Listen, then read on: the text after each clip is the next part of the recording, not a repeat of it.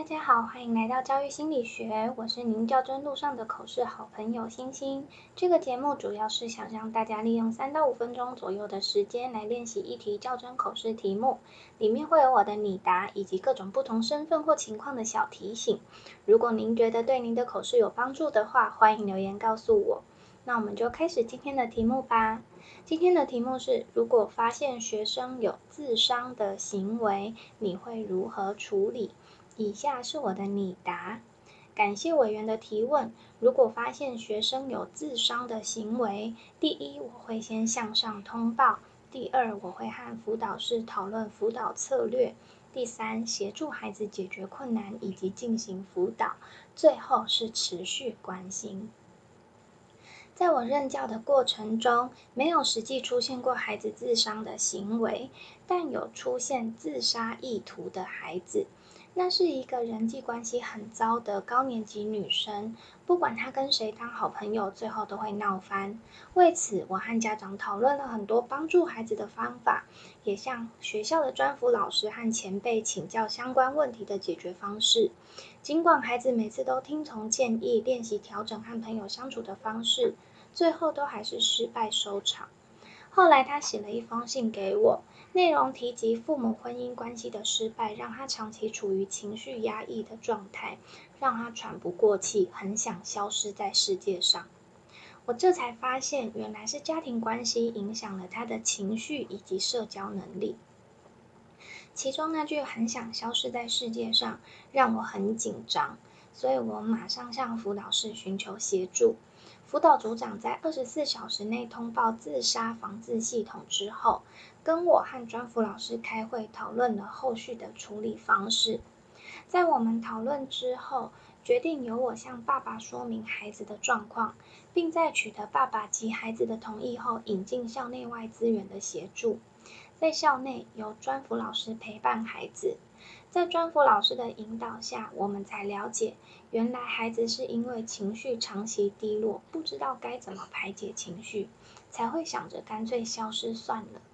所以由辅导老师引导孩子抒发情绪的方式，而我则担任关心者的角色，时时注意孩子的各种情绪反应，也会在孩子需要的时候抱抱孩子，增加孩子的安全感。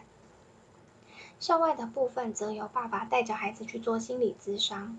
经过了一个学期的努力，这个孩子慢慢变得比较开朗。现在这孩子虽然已经国中二年级，我还是会时常关心他。他现在的情绪稳定了很多，在学校表现优异，在班上有很多好朋友，甚至当起了班上的班长和模范生。他的成长和努力让我既心疼又敬佩。虽然他年纪不大，但也让我看到了生命的另外一种韧性。在我任教的过程中，虽然没有实际出现学生自伤的行为，但是有出现有自杀意图的孩子。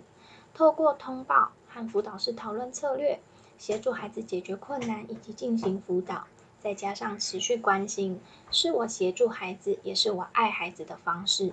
以上是我的分享，谢谢委员。这个题目是考古题，我想了一下，又用第一题来做回答。